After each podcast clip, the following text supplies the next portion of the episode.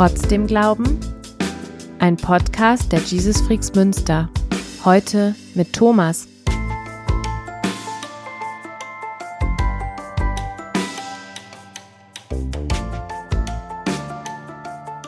Herzlich willkommen bei Trotzdem Glauben. Trotzdem Glauben ist ein Podcast, in dem wir uns darüber unterhalten, was wir eigentlich glauben. Glauben wir an Gott? Glauben wir nicht mehr an Gott?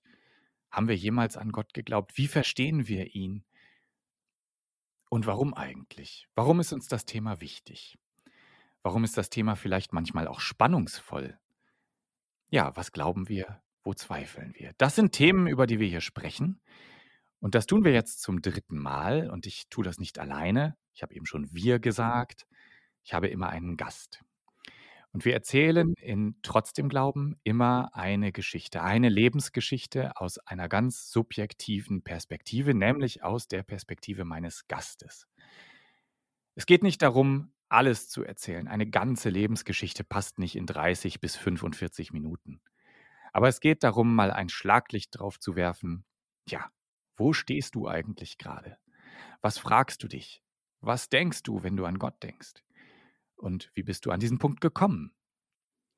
Das machen wir. Das machen heute Thomas und ich. Ich freue mich total, dass du da bist, Thomas. Herzlich willkommen bei Trotzdem Glauben. Hi, moin. Thomas, was ich immer am Anfang mache, ist kurz zu erzählen, woher wir uns kennen. Das mache ich mit all meinen Gästen so. Und so mache ich das auch heute und dann steigen wir ein. Ja, gerne. Wir kennen uns aus der Gemeinde. Bei den Jesus Freaks Münster sind wir beide schon ziemlich, ziemlich lange. Ähm, wir kennen uns, glaube ich, tatsächlich schon so 15, 16 Jahre, oder? Ja, kommt hin, glaube ich. Genau. Ich bin zu der Zeit nach Münster gekommen. Ich glaube, du warst vor mir hier. Und wir haben uns in dieser Gemeinde kennengelernt. Ihr habt geheiratet, wir haben geheiratet, wir waren jung, wir haben uns angefreundet tatsächlich auch. Und ähm, ja, dann ist irgendwie das Leben so äh, weitergegangen. Da will ich jetzt gar nicht vorgreifen. Da kommen wir sicherlich gleich noch hin, wie das Leben dann so weitergegangen ist. Genau, aber daher kennen wir uns, daher schätzen wir uns und äh, ich freue mich total, dass du mitmachst und heute hier sitzt und mit mir über dieses Thema redest und dich traust, von deinem Glauben, aber auch von deinem Trotzdem zu erzählen. Ja, ich freue mich auch. Thomas, lass uns vorne anfangen, denn Trotzdem Glauben ist immer auch ein biografisches Format, in dem wir nicht nur erzählen, was gerade ist, sondern auch, woher das eigentlich kommt. In diesem Sinne, wie bist du glaubensmäßig sozialisiert? Wie bist du aufgewachsen? Wie hast du Gott und Glaube und Kirche kennengelernt? Erzähl doch mal. Mein Elternhaus war freikirchlich. Dieser Begriff ist ja hier, glaube ich, auch schon gefallen, auch bei anderen. Das heißt, meine Eltern sind, ähm, haben uns Kinder natürlich, ich habe noch drei Geschwister, mit in die äh, freie Gemeinde genommen. Und äh, ich bin dort dann aufgewachsen und ja, bin dort in die Kinderstunde gegangen, dann später in den Teamkreis. Genau, das war eigentlich ganz cool so, oder es war für mich meine Welt, es war auch okay. Äh, wir hatten einen unheimlich coolen Teamkreis, also da denke ich gerne dran zurück, ganz lustig. Aber das hat mich natürlich auch sehr geprägt. Die Kindheit prägt ja jeden und mich natürlich auch in dem Fall. Irgendwann war dann auch mal so eine Kinderwoche, da habe ich dann, wie es so üblich ist im freikirchlichen Bereich, so wurde auch dazu aufgerufen, Jesus äh, so in sein Leben zu lassen und sozusagen sich so zu bekehren oder Jesus anzunehmen. War für mich auch okay und äh, da war dann auch tatsächlich der Zeitpunkt irgendwann im Kinderalter, wo ich dann irgendwie das auch mehr gecheckt hatte und dann dachte ich, ja, warum soll ich mich dafür nicht entscheiden? Ist ja sowieso ist für mich alles gebongt so, ne? Also mhm. alles logisch, alles klar, yo, ähm, meine Prägung. Genau, so war das. Und irgendwann haben sich, äh, gab es aber in der Gemeinde auch eine Spaltung. Dann sind meine Eltern äh, nicht mehr dorthin gegangen. Ich bin dort erst noch weiterhin gegangen und habe dann aber auch, bin dann auch parallel noch mehr in die Landeskirche gegangen, habe da dann ähm, auch ein bisschen Landeskirche kennengelernt, noch mehr, war aber auch im Posaunenchor parallel. War auch alles okay. Also meine Eltern waren da auch relativ offen. Also äh, die haben jetzt nicht gesagt, mit Kirche haben wir nichts zu tun, wir sind jetzt nur exklusiv freikirchlich. Also so krass war es nicht. Aber grundsätzlich halt schon so in so einem evangelikalen, äh, freikirchlichen Kontext groß geworden. Was bedeutet das Schlagwort evangelikal für dich? Ja, evangelikal ist irgendwie diese Richtung. Das ist äh, schon, ehrlich gesagt, so ein bisschen getrennt von, von dem Mainstream, sage ich jetzt mal so. So kommt es mir heute vor oder so wurde es damals auch kom kommuniziert. So, äh, es ist halt sehr wichtig, äh, äh die Bibel sehr wörtlich zu nehmen, sehr ernst zu nehmen, eine, eine Beziehung zu Jesus zu haben. Und dann sind da halt sehr viele, ähm, ich sage es jetzt mal, Frömmigkeiten oder sehr viele Regeln, die auch einfach gelten, ohne dass man immer drüber spricht. Aber es ist halt so, man geht sonntags in die Kirche, man macht nach Möglichkeit jeden Morgen stille Zeit oder liest in der Bibel und betet. Und man raucht am besten nicht, man trinkt am besten keinen Alkohol, man tanzt nicht unbedingt. Musik war ein ganz heikles Thema. Ich war dann auch auf ein paar Jugendfreizeiten, äh, zum Beispiel von Wort des Lebens, ähm, wo auch Thema Musik ein ganz heißes Eisen war, dass man nicht jede Musik hören sollte, zum Beispiel kein Heavy Metal oder sowas. und andererseits war die Freizeit auch cool, also weil da waren ja immer meine Kumpels und äh, Mädels, Jungs, Sportaktivitäten, was auch immer und hat ja auch Spaß gemacht. Aber es war halt immer diese Prägung. Wie soll ich das sagen? Ja, es ist so ein bisschen exklusiv. Das heißt, wir haben dann auch von dem Teamkreis in der Fußgängerzone gesungen und Zettel verteilt oder es gab Zeltevangelisationen, wo dann halt ähm, man schon so, es wurde schon so ein bisschen suggeriert, so ja, wir sind, wir haben Jesus, die anderen haben Jesus wahrscheinlich wohl noch nicht. Und wir missionieren die und nur wer Jesus hat, hat das Leben. Ja, aber irgendwann wird man dann älter, dann geht es halt auch mal in die Disco-Party, hat man auch eine andere Freunde und dann hatte ich da schon so eine Art Sturm- und Drangphase und habe dann auch am Wochenende gerne äh, mit Kumpels getrunken und so weiter. Und irgendwann ähm, hatte ich das Gefühl, dass das irgendwie so zwei Welten sind. Das mhm. eine ist diese freikirchliche Welt, und äh, dann diese andere Welt mit den Kumpels halt um die Häuser ziehen. Und es war irgendwie so das Gefühl, das kann man nicht, das passt nicht zusammen, weil es im Prinzip ähm, in der Gemeinde oder so vielleicht nicht direkt ausgesprochen, doch manchmal schon, eigentlich nicht so zusammenpasste. Und dann weiß ich noch, da war ich gerade 18 geworden und ein Kumpel von mir auch. Dann hatte er gerade Ausbildung gemacht und hatte dann äh, da jemanden kennengelernt, da war wohl irgendwie bei den Freaks in Minden und hatte dann so einen Freakstock-Flyer und dann sind wir da halt so jung wie wir waren, dann mit seinem Auto nach äh, Gotha gefahren damals und waren dort auf dem Freakstock. Ich glaube, mein Kumpel damals hat es gar nicht so berührt oder so, aber ich fand es mega geil. Also ich war total geflasht, ähm, weil ich einfach das Gefühl hatte, dass dort Leute ähm, ihren Glauben und äh, Party machen, feiern, irgendwie übereinander kriegen, dass das kein Gegensatz sein muss. Und das war mir irgendwie wichtig, da irgendwie ehrlich zu sein, auch vor Gott und nicht irgendwie so in zwei Welten zu leben. Und da fand ich die Jesus Freaks interessant. Ich habe dann mhm. bin dann äh, zu mehreren Freakstocks noch gefahren, habe dann auch irgendwann die Freaks in Minden mal besucht, aber nicht kontinuierlich. Ich war da auch noch sehr ähm, im Jugendkreis, also in diesem Teamkreis, von dem ich äh, sprach. Habe dann aber immer mehr das reingebracht und irgendwann bin ich dann auch zu den Jesus Freaks nach Bückeburg gegangen und irgendwann, als ich dann angefangen habe zu studieren, habe ich mich auch gezielt nach Jesus Freaks umgeschaut.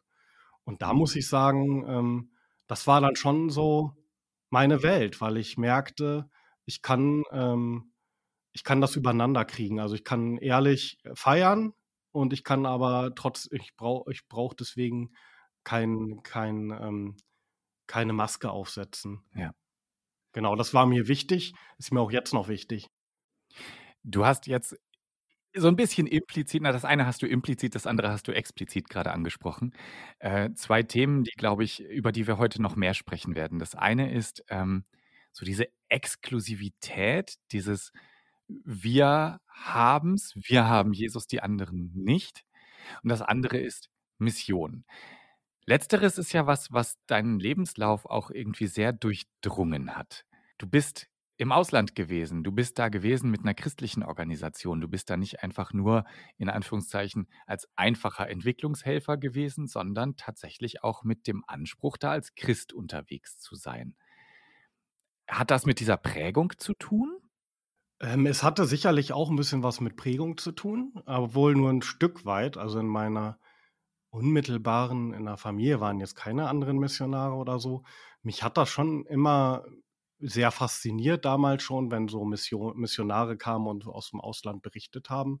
Das heißt, so diese Offenheit fürs Ausland, die war da und die ist auch nach wie vor da. Ich bin auch nach dem nach der Ausbildung mal äh, vier Monate in Namibia gewesen. Ich war dann im Praxissemester in Shanghai und habe da mehr so Auslandssachen gemacht wie andere in meiner Familie. Also das heißt, das hat auch was mit meiner Persönlichkeit zu tun, dass mhm. ich einfach Ausland interessant fand und sehr neugierig war, was ist denn mhm. da sonst noch in der Welt los, sozusagen.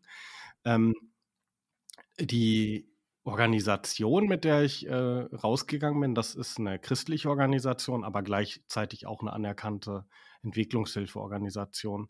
Ich wollte auch nicht im klassischen Sinne als Missionar ausreisen. Also ich hatte zum Beispiel keinen Bock, eine Bibelschule zu besuchen oder sowas und dann ähm, Leute, Leuten direkt predigen, sondern ich wollte eigentlich so schon Hilfe zur Selbsthilfe, Nächstenliebe.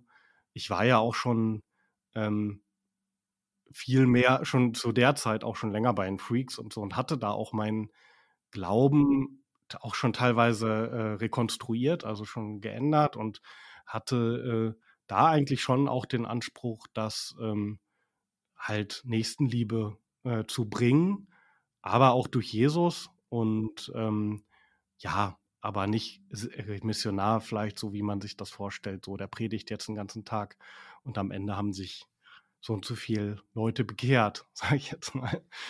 Ja, dazu muss man vielleicht auch einfach wissen, dass du von Beruf erstmal ein ausgebildeter, studierter Ingenieur bist. Ja, Und richtig. da ja tatsächlich auch einfach Fachkompetenz mitgenommen hast. Ja, genau, und das ist halt auch das, äh, wo ich Bock drauf habe. Also ich, ich mag Technik, ich mag, ähm, ich mag als Ingenieur arbeiten, organisieren, Lösungen schaffen. Ähm, und ähm, jetzt, klar, mich interessiert auch Theologie, so ist es nicht, aber ähm, ja, ich hatte halt Bock als Ingenieur ähm, den Menschen zu helfen. Und das war auch echt ähm, cool, weil ähm, ich habe mich ja zusammen mit meiner Frau, ich habe ja noch, äh, ich habe eine Frau und zwei Kinder auf den Weg gemacht und meine Frau wollte auch gerne wieder ins Ausland, Lydia. Und genau in dem, in der, in der Zeit äh, war tatsächlich auch von dieser Organisation eine Stelle ausgeschrieben, die hieß Wind fürs Kind, äh, so, so spaßig. Und ähm, in der Zeit habe ich gerade im Windbereich gearbeitet. Und das war natürlich für mich schon so, dachte ich, wow, krass. Und war für mich auch schon so ein Zeichen oder so, wie man sagt, Führung, ne? sehe ich auch heute noch so. Äh, war schon interessant. Und dann kam noch dazu, dass ich, glaube ich, da fast der einzige Bewerber war. Also so, die Stelle war schon so ein bisschen wie für mich gemacht. Also ja, genau, so ist das gekommen. Wenn ich jetzt mal bis hierher äh, ein, ein Zwischenfazit ziehe oder ein, ein, einen Strich drunter mache, dann würde ich sagen, okay, wir haben eine, eine Geschichte, eine Lebensgeschichte bis hierher, die du erzählst von einem Aufwachsen mit einer ganz bestimmten Ausprägung des Glaubens. Diese Ausprägung hat dich irgendwo eingeengt, gerade in so Bereichen wie ähm, ja, Kultur und Feiern.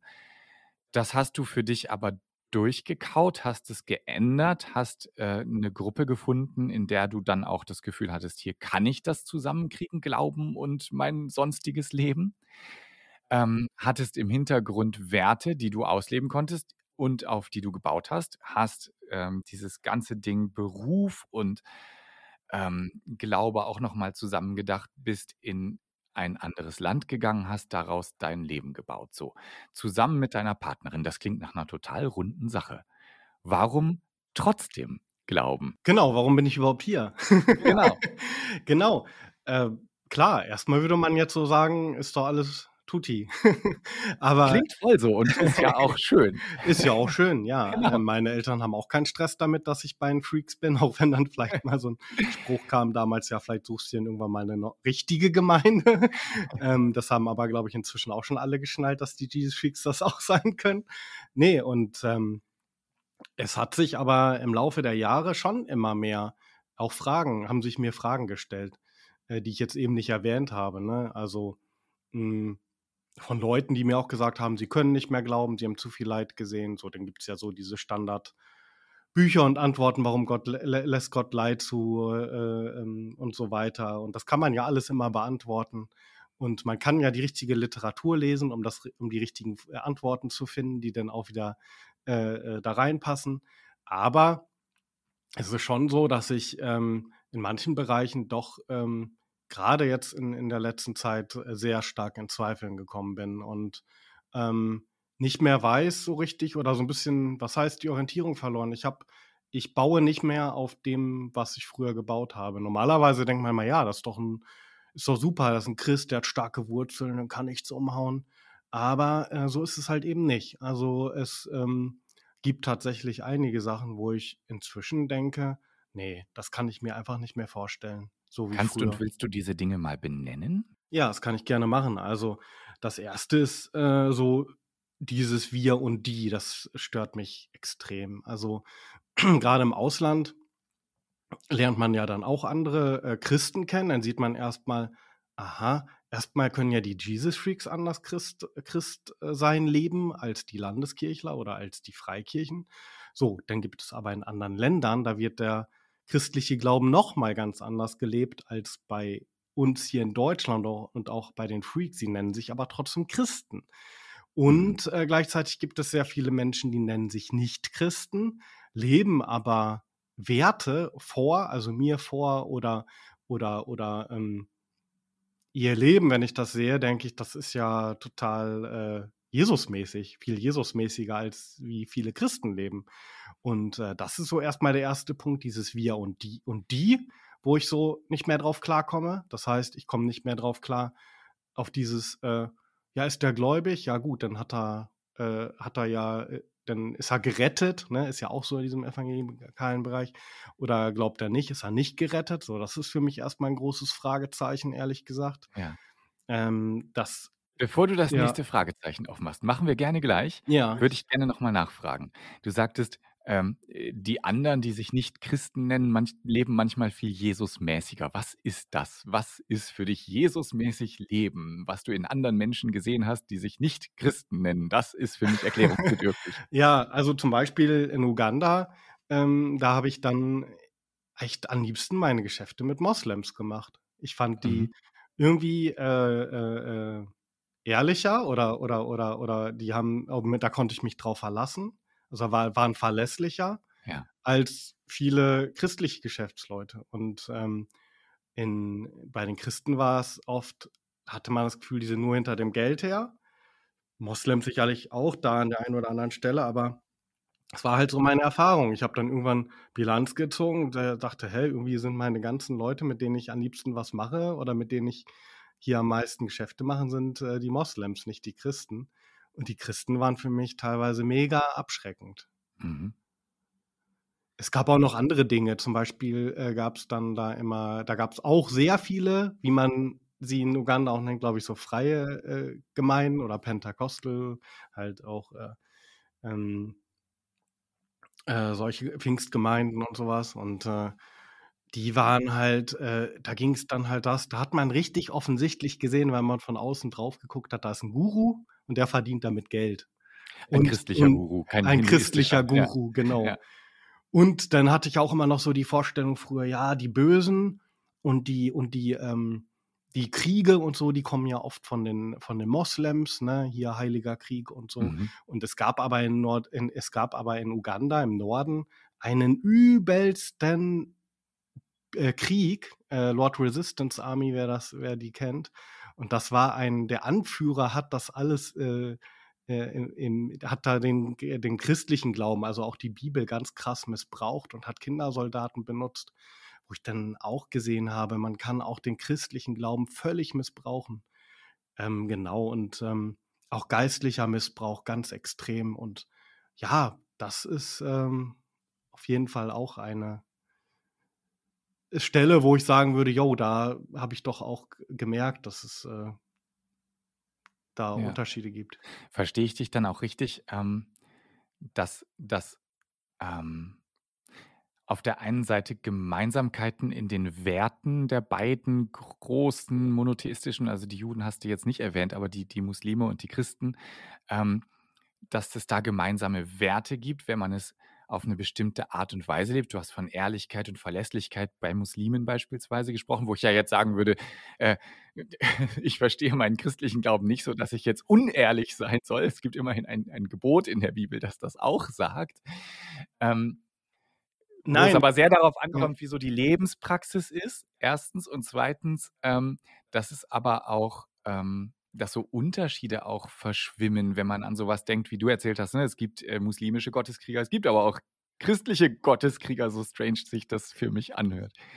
Ja, das ist halt eben das Krasse, dass dieses Bild, ähm, die, der, äh, ich habe mich ja irgendwann in der Jugend irgendwann auch damit beschäftigt, äh, was ist mit den anderen Religionen. Mhm. Und äh, dann hat man halt auch so wieder so Parade, gibt es ja auch dann diverse christliche Bücher, die dann halt sagen, da, das und deshalb sind wir die richtige Religion. Ich finde auch, es gibt ein paar Argumente, dass bei unserem christlichen Glauben ist es ja eigentlich so, dass wir nichts tun sollten, sondern dass Jesus uns vergibt und Jesus auf uns zukommt. Nicht so eine Werkgerechtigkeit, die wird dann aber oft leider gar nicht gelebt. Ne? Kurzer äh, theologischer Einschub, damit ist Rechtfertigungslehre gemeint, also dass ja. das Verhältnis zwischen Mensch und Gott in Ordnung ist, weil Gott dafür gesorgt hat und nicht, weil wir Menschen irgendwie uns einen Platz im Himmel aufgrund von Wohlverhalten verdienen könnten. Genau. genau, das wird aber leider, finde ich, auch oft viel zu, zu wenig gelebt, dann zumindest im westlichen Bereich. Genau. Ähm, wo waren wir jetzt eben stehen geblieben mit den. Ähm ja, wir waren bei dem äh, Verhältnis der beiden Religionen zueinander und wie du so in Frage gestellt hast, ob so dieses strenge Wir gegen die, gut gegen böse, ob das passt. Genau, also es gibt einfach eben nicht äh, das eine oder das andere. Also ich, es gibt im muslimischen Bereich solche Menschen und solche Menschen im christlichen Bereich auch solche mhm. und solche Menschen. Man kann sie halt überhaupt nicht über einen Kamm scheren. Mhm. Und ähm, was ich dann auch interessant fand, war, war, in Uganda. Da hatten natürlich auch viele dann erwartet, ja, der hat bestimmt viel mit Voodoo und äh, da in Uganda sind ja viel mehr noch Geisterglauben und so. Ich habe aber gemerkt, dass es halt auch super viel einfach ähm, Missbrauch ist zu, von irgendeinem der hat einfach mehr Wissen tatsächlich und nutzt das aus. Und da werden, jetzt mal so als Beispiel, da werden zum Beispiel Wachteleier verkauft und die sollen dann gegen alles helfen. Gegen äh, Liebeskummer, gegen AIDS, gegen jede Krankheit. So, das ist einfach äh, das Wissen, was man hat oder eine Besonderheit und dann verarscht man sozusagen die anderen. Und sowas wird äh, da tatsächlich missbraucht oder ein Prediger, der macht dann Silvester, werden da mal gern Overnight Prayer gemacht und dann wird halt ähm, wenn du dann von dem Pastor Gebet haben willst, persönliches Gebet, musst du halt nochmal extra zahlen. Wenn du ja. einen Stuhl in der ersten Reihe haben willst, musst du nochmal extra zahlen und sowas. Das heißt, man sieht dann auf einmal Sachen, die man hier im westlichen Bereich nicht sieht und denkt dann, hä, was hat denn das noch? Äh, da, da wird aber gerade meine christliche Welt. Ich kann jetzt hier nicht sagen, manchmal hatte ich, wollte ich dann nicht sagen, ich bin Christ, weil dann stecken die mich ja mit den Christen, die dort sozusagen vorherrschen, in eine Reihe. Und das wollte ich mhm. teilweise gar nicht, weil ja. ich das teilweise so peinlich fand. Äh, ich finde es hier teilweise auch peinlich, aber da fand ich dann solche Sachen besonders peinlich. Was ich auch interessant fand, war zum Beispiel, ich habe eben schon über diesen äh, Geisterglauben und so gesprochen, dass halt da auch, es gab sowohl äh, christliche als auch äh, muslimische Exorzisten, also Geistesaustreiber. Und da hatte dann eine, äh, ein Nachbar äh, eine Tochter und meinte, sie wäre verhext worden von einem anderen Kind aus dem Internat. Fand ich auch ziemlich krass, war halt wie Mittelalter. Und dann wurde halt dieses Mädchen da äh, beschuldigt, dieses andere, dass sie die Tochter verhext haben wollte, sollte. Außerdem war sie ja nicht auf der Beerdigung der Oma, deswegen hat die Oma sie sich ja jetzt auch verflucht. Und dann war er halt, er war Moslem, er war dann halt bei einem Mos muslimischen Exorzisten, der ihm dann halt so ein paar Hühnerfedern und so für teuer Geld wahrscheinlich verkaufen hat. Hat er die schön verbrannt und da habe ich dann auch gedacht, yo, ey, jetzt ähm, frage ich den mal, ob ich für die beten kann. Und vielleicht passiert ja jetzt so voll das Wunder und so krass, bang, wollte ich ja schon immer mal. Ich hatte da irgendwie überhaupt keinen Schiss. Habe ja. dann halt auch für dieses Mädchen gebetet. Und äh, der meinte dann, ja, das ist die Stimme von der Oma. Ich habe da irgendwie ehrlich gesagt gar nicht so eine Stimme von der Oma gehört. Ich, ja, und ähm, ich hatte eher das Gefühl, dass es ein epileptischer Anfall ist. Das ist halt, Epilepsie ist halt sehr weit verbreitet, auch in Uganda, aufgrund von verunreinigtem Wasser, was weiß ich, was es alles für Ursachen haben kann. Und ähm, es wird dann halt einfach ähm, damit Geld verdient, auf beiden Seiten, mhm. sowohl von den Moslems als auch von den Christen. Ne? Und ähm, da habe ich dann einfach gemerkt, ja, wo ist jetzt der Unterschied, ne, zwischen den Christen und den Moslems, ne? Wo sind wo haben wo sind da wirklich Unterschiede? Ja. Und, ähm, ja, halt auch Missbrauch. Also, in der Kirche wurde zum Beispiel mega viel Geld eingesammelt, ähm, und, äh, dann haben mir Leute gesagt: „Ne, ich kann nicht in die Kirche gehen, ich habe kein Geld.“ Wo ich dann dachte: „Ey, was hat Kirche mit Geld zu tun“, ne? Und, äh, die haben dann habe ich auch ein paar Mal gesehen, so ältere, äh, Personen, die haben dann halt echt Geld gegeben, damit der Pastor für die betet und so und so was. Ist halt ja so 'n völliges No-Go. Das stellt dann halt echt so, das alles noch mal auf 'n Kopf, ne? Das weckt in mir, äh, Assoziationen tatsächlich ans Mittelalter, ne, und Ja. dann an die frühe Neuzeit so, ne, die die, äh, Ablassbriefe und, äh, solche Geschichten, ne? Also, das das gibt es ja im Christentum tatsächlich auch, auch im Westlichen. Es ist halt nur einfach schon 'n Weilchen her. Richtig. Gut, man könnte jetzt ja trotzdem fragen: „Ja, okay, sind diese Unterschiede und so, aber was hat das jetzt mit deinem Glauben persönlich zu tun?“ Genau. Ähm, klar, erst mal macht man sich natürlich Gedanken, wenn das, äh, Weltbild so 'n bisschen auf 'n Kopf gestellt wird, ne? Hm, das hatte ich auch in ich war ja mal im Praxissemester in Shanghai viele Jahre vorher. Da habe ich auch schon gedacht, da waren ja immer so Millionen Menschen. Also, auch wenn ich da auf so verschiedenen Plätzen war, da waren so viele, äh, Chinesen, wo ich dann immer dachte: „Was hat Gott mit denen vor?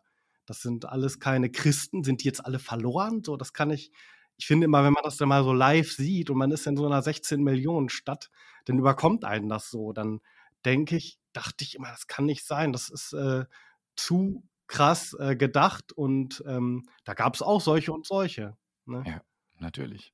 Genau, und da, äh, hinterfragt man erst mal so diese Prägung. Das ist ja letztendlich das, ne? Ähm, diese Prägung ist bei mir halt dieses, äh, Freikirchliche und ich das hinterfrage ich einfach, ne? Mhm. Okay, ich habe dich vorhin ein bisschen rüde unterbrochen, ähm, als du, glaube ich, ansetzen wolltest, noch 'ne 2. Sache zu sagen. So so wirkte es auf jeden Fall für mich, ähm, die auch zum Trotzdem geworden ist. Habe ich das richtig wahrgenommen oder habe ich dich gar nicht Ja, abgegrätscht? ich nö, ich glaube, äh, abgegrätscht kam's mir jetzt nicht vor, ich aber ich glaube, es gibt schon noch mehr Punkte Dann mit dem los. Trotzdem. Ja. Also, das eine ist dieses Wir und Die, ne? Also, das, äh, ganz klar. Ähm, und ich fühle mich da auch nicht mehr wohl bei, ähm, jetzt irgendwie andere zu missionieren, so: „Du glaubst falsch, was ich glaube, ist richtig“ und so weiter. Ich glaube, man kann, wenn man also, jetzt im Glauben kann man sicherlich etwas vorleben. Also, die Werte, ich sage ich ne sage in letzter Zeit sehr oft so meine Werte. Und meine Werte kommen tatsächlich die finde ich auch gut, die Werte von Jesus oder die Werte aus der Bergpredigt. Ich denke, die sind lebenswert und auch vorlebenswert und die können mir auch viel helfen. Aber, ähm, viele andere Dinge, ähm, ja, da diese Entscheidung zum Beispiel, da bin ich auf der Suche. Das, äh das kann ich so nicht mehr glauben momentan. Mit Entscheidung meinst du, äh, ein ein typisch evangelikales, äh, theologisches Element, wenn ich das richtig verstehe, dieses: „Ich muss mich dafür entscheiden, ein Leben mit Gott zu leben, sonst komme ich in die Hölle“, hart Richtig, gesagt. genau. Ja. Da das ist, äh da kann das, äh, kann ich im Moment so nicht mehr glauben. Ja.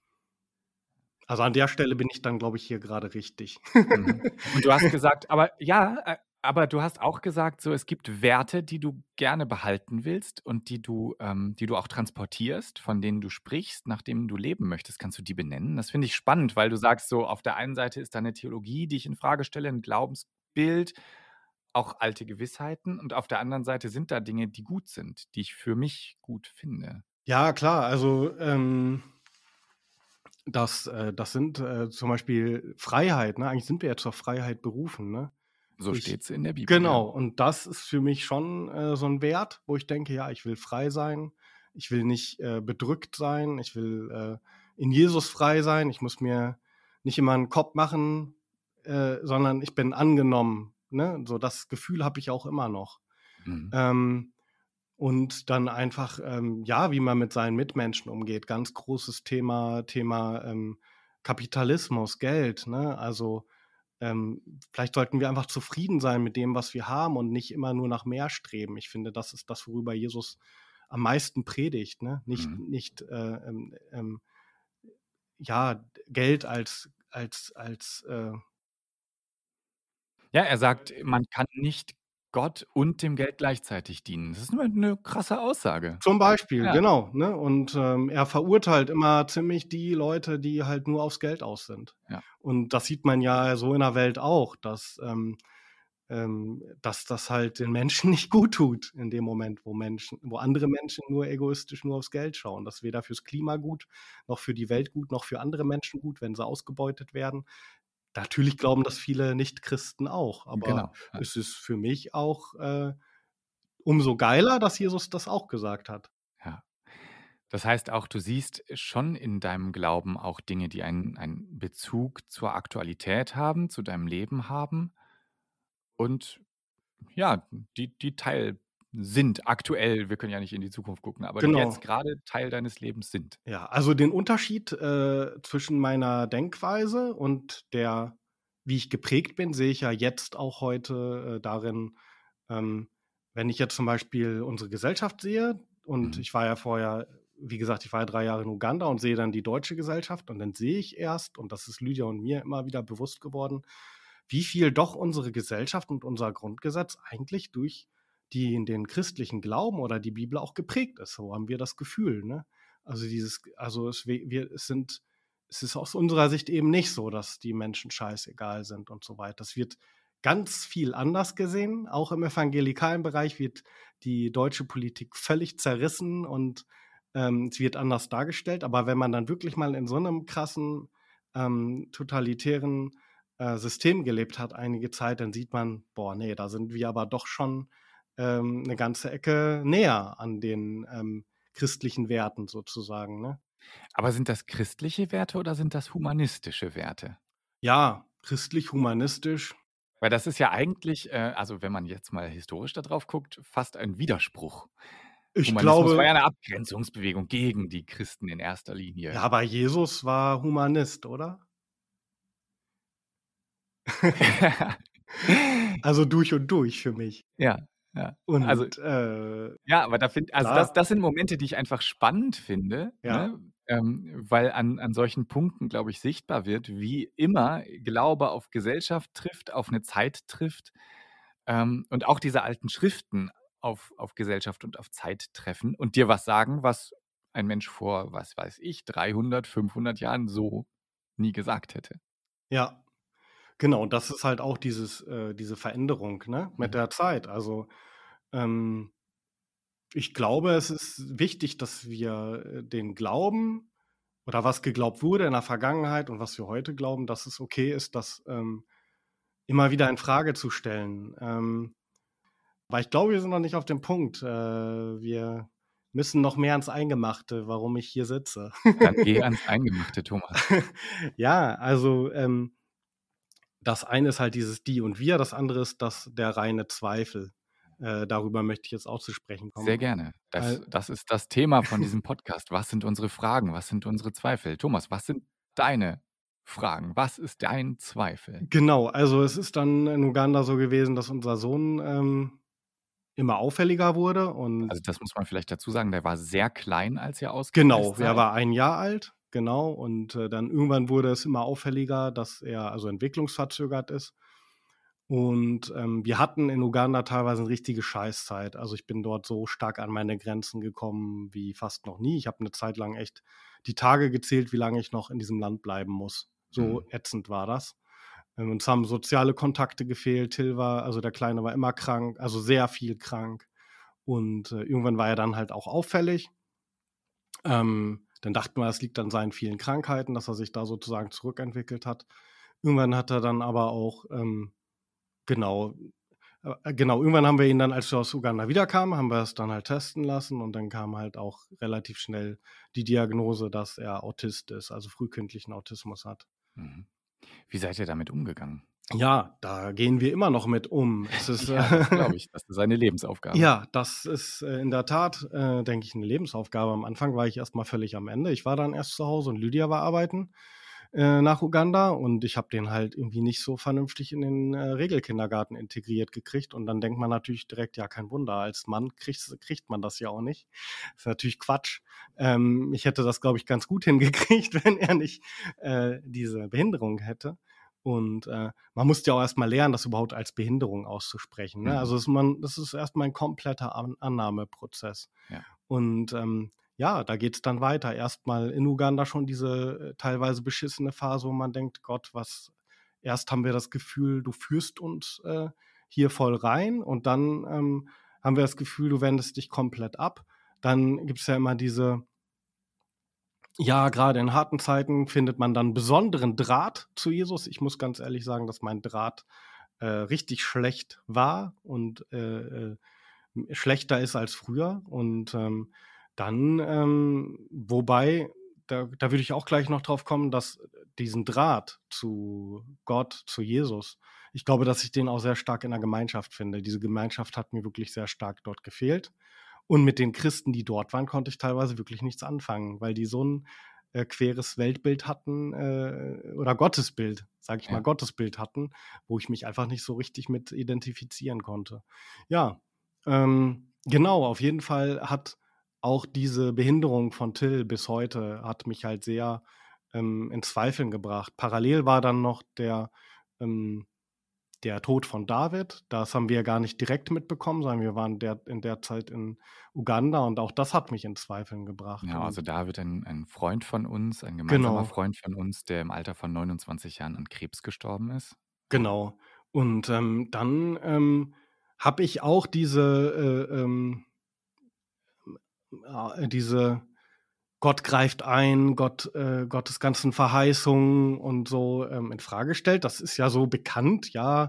Ähm, es ist nicht immer so ein Wunschkonzert und so, ganz klar, aber trotzdem, wenn es einen dann selber, wenn man es dann selber erlebt, gerade mit dem eigenen Sohn und so Mhm. weiter, dann ähm, äh, ist es schon so, dass man ähm, nochmal ganz neu ins Denken kommt. Vor allen Dingen, weil man auch ähm, den ganzen Lebensweg, den man sich selber so ausgedacht hatte, ne? Oder Mhm. mein Gebet war immer viel so, ja, Gott, hier bin ich, gebrauche mich. So, ne, das wird alles so ein bisschen, und aber insgeheim denkt man, ja, Gott will mich bestimmt für irgendwas Geiles gebrauchen. So, ne? Und äh, dann denke ich jetzt, ja, jetzt ist aber Pflege angesagt, wahrscheinlich bis Ja. zum Lebensende. Also der ist immer noch nicht trocken, der spricht noch nicht, der hat immer wieder seine ähm, schwierige, äh, schwier- schwierigen Phasen. Und äh, das ist im Moment äh, mein Hauptjob, ganz Ja. klar. Und ähm, ja, das kann einen schon äh, so ein bisschen ins Schwanken bringen.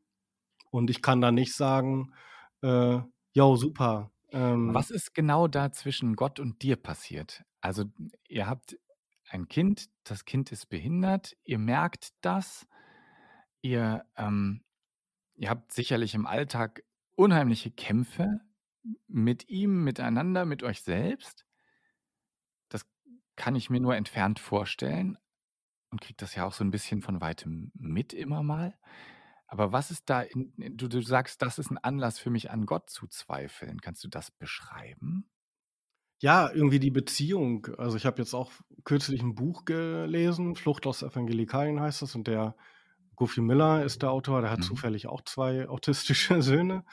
Und äh, der, der schreibt das auch ganz gut, dass er dann halt auch erstmal, ja, sein, sein, sein Lebensweg, den er sich auch ausgemalt hatte, und das bei mir so ähnlich, ich hatte mir halt auch irgendwie einen anderen Lebensweg ausgemalt, Hm. äh, der wurde erstmal auf den Kopf gestellt. Ne? Und ähm, auch die Beziehung ähm, äh, zu Gott, also das Gebet, also die, das Vertrauen letztendlich. Ne?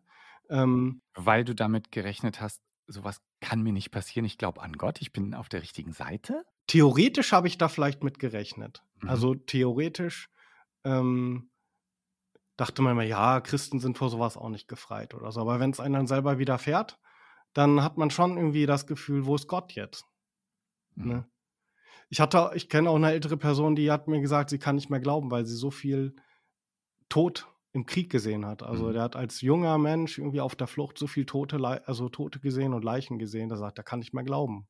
Ja. Ich habe das sonst immer gedacht, so ein bisschen abgebrüht. Ach ja, komm, kann man doch trotzdem glauben. Tod gehört halt zum Leben dazu. Aber ich glaube, es mehr nachempfinden zu können, jetzt aus jetziger Mhm. Sicht auch, dass äh, das einem schon auch ganz schön in Zweifeln bringen kann.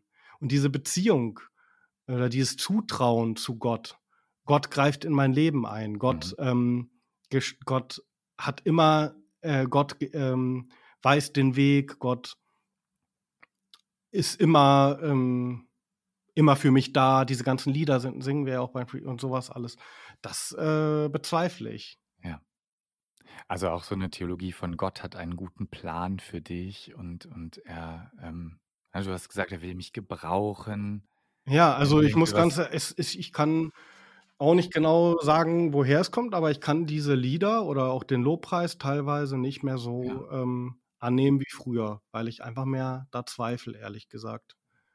Dass ähm,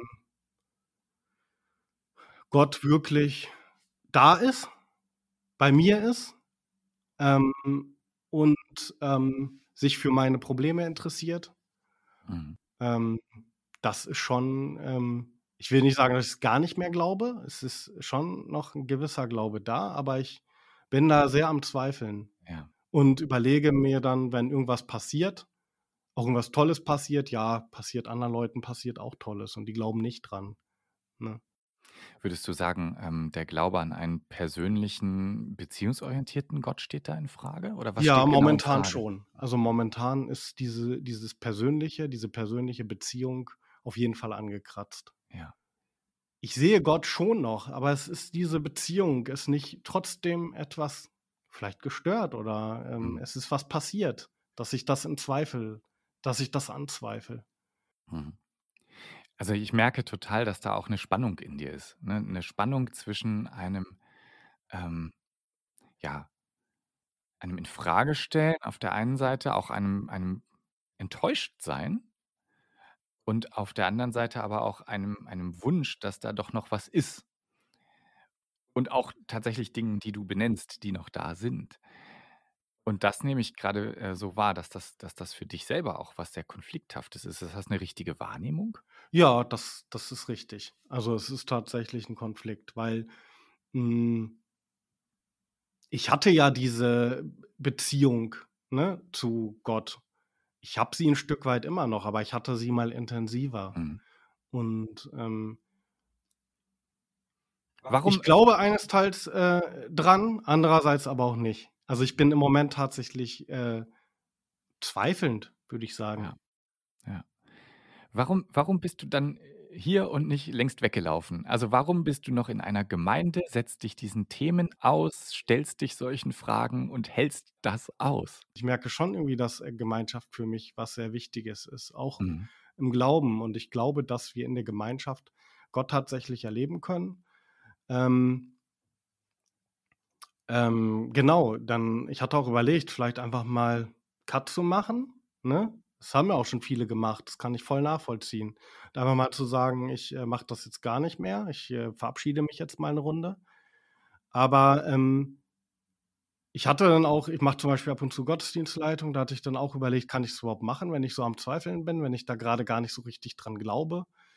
Ähm, kann ich überhaupt Abendmahl feiern, wenn ich da gerade gar nicht voll hundertprozentig dran glaube, darf ich das dann überhaupt und so weiter. Und ähm, nee, ich habe dann aber auch mit anderen Leuten gesprochen aus der Gemeinde und habe gemerkt, nee, unsere Gemeinde gibt den Raum her. Ich könnte mir vorstellen, es könnte sein, dass ich in einer anderen Gemeinde ähm, äh, dann halt äh, weggegangen wäre und gesagt hätte, nee, das äh, passt einfach nicht mehr. Mhm. Und äh, ich müsste jetzt hier, weil das mag ich ja nicht, diese Fassade oder diese Maske, ich müsste jetzt hier eine Maske aufsetzen und kann nicht ehrlich sein. Deswegen bin ich auch, mache ich hier jetzt auch mit, weil ich einfach das Gefühl habe, ich kann jetzt äh, meine Lebensgeschichte erzählen und ähm, oder meine Glaubensgeschichte jetzt gerade erzählen und ähm, muss da halt nichts, ähm, keine Maske aufsetzen mhm. oder mich nicht verstellen, sondern ich kann offen sagen, woran ich zweifle. Würdest du sagen, dass an Gott glauben dein Leben besser macht oder schwieriger?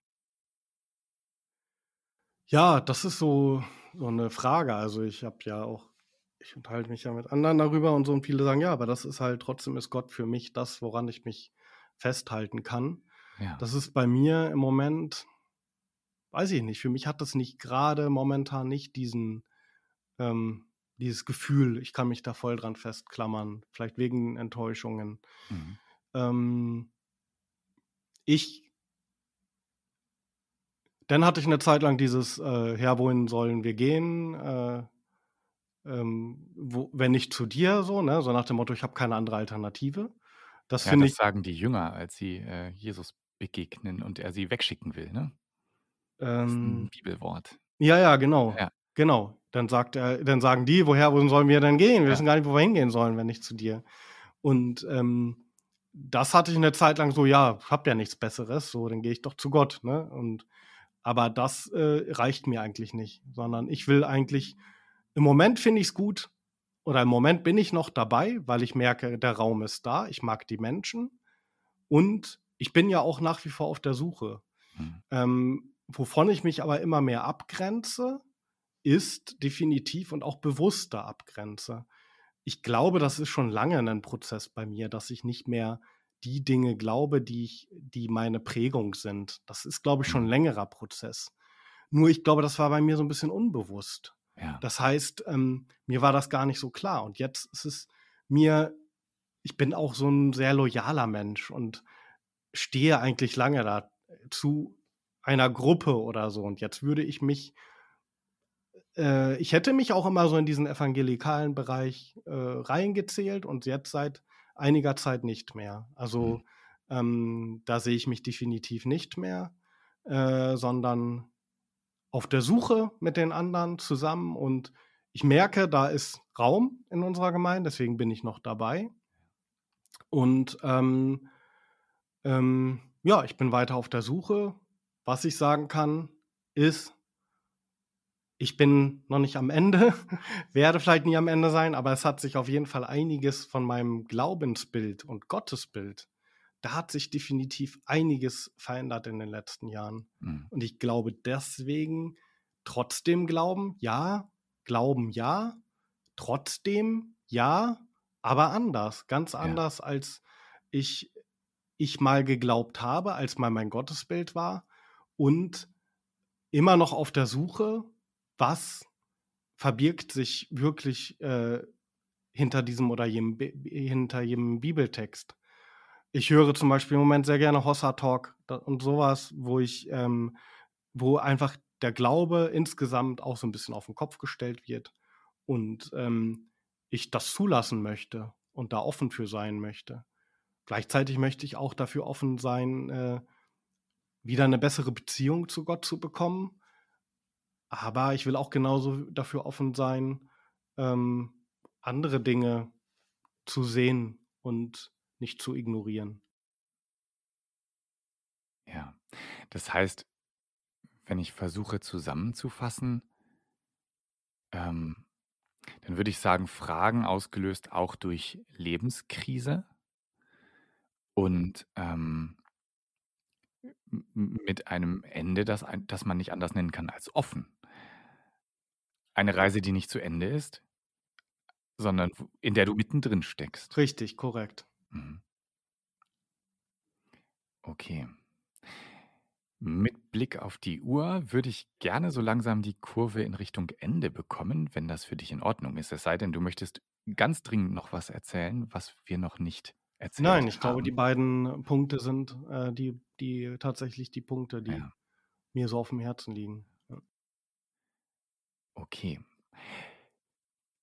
Die Kurve zum Ende ist eine feste Kurve. Es ist eine, äh, Kurve, die ich mit jedem Gast mache und sie heißt: „Ich möchte dich gerne segnen.“ Ich frage meinen Gast immer vorher, ob ich das darf und es ist wirklich eine offene Frage. Es ist eine Frage, auf die man wirklich auch mit „Nein“ antworten darf. Und ich bin letzte Woche gefragt worden: „Warum machst du das eigentlich? So 'n Segen ist doch erstens, ähm also, wie kann man denn dazu nein sagen? Haben die Leute wirklich die Freiheit, nein zu sagen? Und zweitens, ähm, bügelst du damit nicht alles glatt? Also, sagst du damit nicht am Ende, alles ist gut?“ Erstens ausdrücklich: „Ja, jeder Gast darf sagen: ‚Ich will das nicht. Ich kann damit nichts anfangen. Es es gibt mir nichts. Lass mich mit Gott in Ruhe. Wir 2 sind fertig miteinander.‘ Oder auch: „Es ist für mich so offen, dass ich mit 'nem Segen einfach grad nichts anfangen kann.“ Das ist möglich. Und das ist ausdrücklich möglich. Und zweitens, nein, ich will nicht alles glatt bügeln. Ich will guten Zuspruch im Namen Gottes geben. Ich will Wahrheiten aussprechen über Menschen. Und zwar Wahrheiten, die sie vielleicht selbst nicht empfinden. Ich glaube, dass darin eine Kraft steckt, Dinge zu hören über sich selbst, die wahr sind. Erstmal so, ohne frommen Hokuspokus. Und ich will Gott mit reinnehmen in das Boot. Wir reden hier viel über Gott. Und ich hoffe, dass im Segen Gott selbst spricht, ohne mich selbst da jetzt zu überhöhen und zu sagen, aus meinem Wort kommen Gottes, aus meinem Mund kommen Gottes Worte und unverfälscht und hier ist es, sondern Ne, so meine ich das nicht, aber ich meine damit, ähm, dass ich die Hoffnung habe, dass Gott da ist und sich dazustellt und diese Worte zu dir spricht, Thomas. Deswegen habe ich dir was mitgebracht. Okay? Okay. Ja. Lieber Thomas,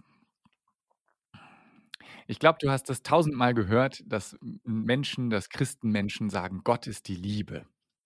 Aber deine Erfahrung sagt dir, dass das, ja, gar nicht immer so stimmt, dass die, die das sagen, das gar nicht so leben.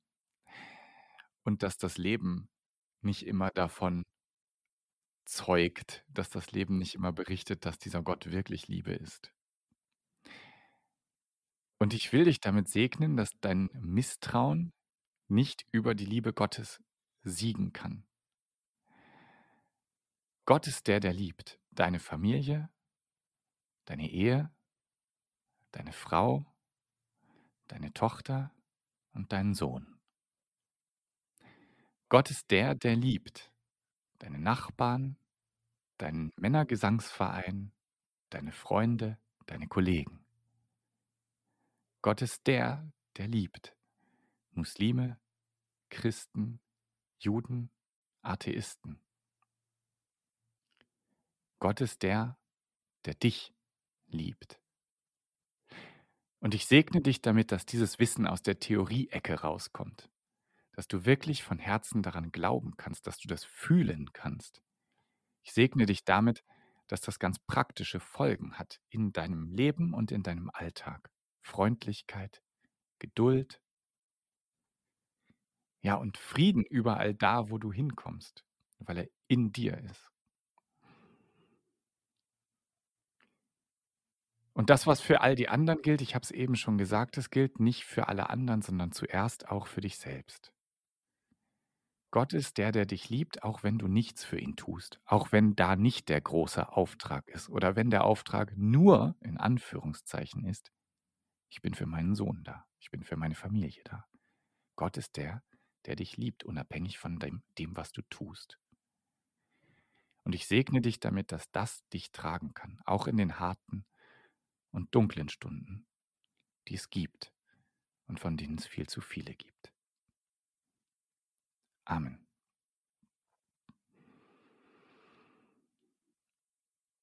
Wenn du jetzt denkst, wow, ganz schön viel Pathos, dann äh, kommen wir jetzt zu einem ganz profanen Ende unserer heutigen Folge.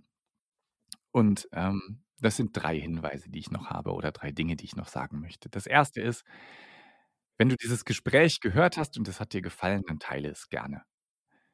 Das ist ein öffentliches Gespräch und genauso ist es gedacht, dass Leute mitbekommen, dass wir hier einfach das auf den Tisch legen, was da ist. Zweitens, wenn du das gehört hast und denkst, hey, mir geht es ähnlich wie dem Thomas oder ich habe ganz andere Fragen, aber ich weiß gar nicht wohin damit, dann melde dich. Schreib uns einfach eine E-Mail an trotzdem-glauben at jesusfreaksmünster.de. Und drittens, danke Thomas. Danke, dass du hier bist, hier warst und deine Geschichte erzählt hast. Jo, danke dir auch. In diesem Sinne, wir hören uns in zwei Wochen am Freitag wieder. Und dann äh, werde ich hier mit der wunderbaren Sarah sitzen und ich freue mich schon sehr darauf. In diesem Sinne, auf Wiederhören und bis bald. Trotzdem Glauben? Ein Podcast der Jesus Freaks Münster. Mehr Infos auf trotzdem-glauben.de und jesusfreaksmünster.de. Bis zum nächsten Mal.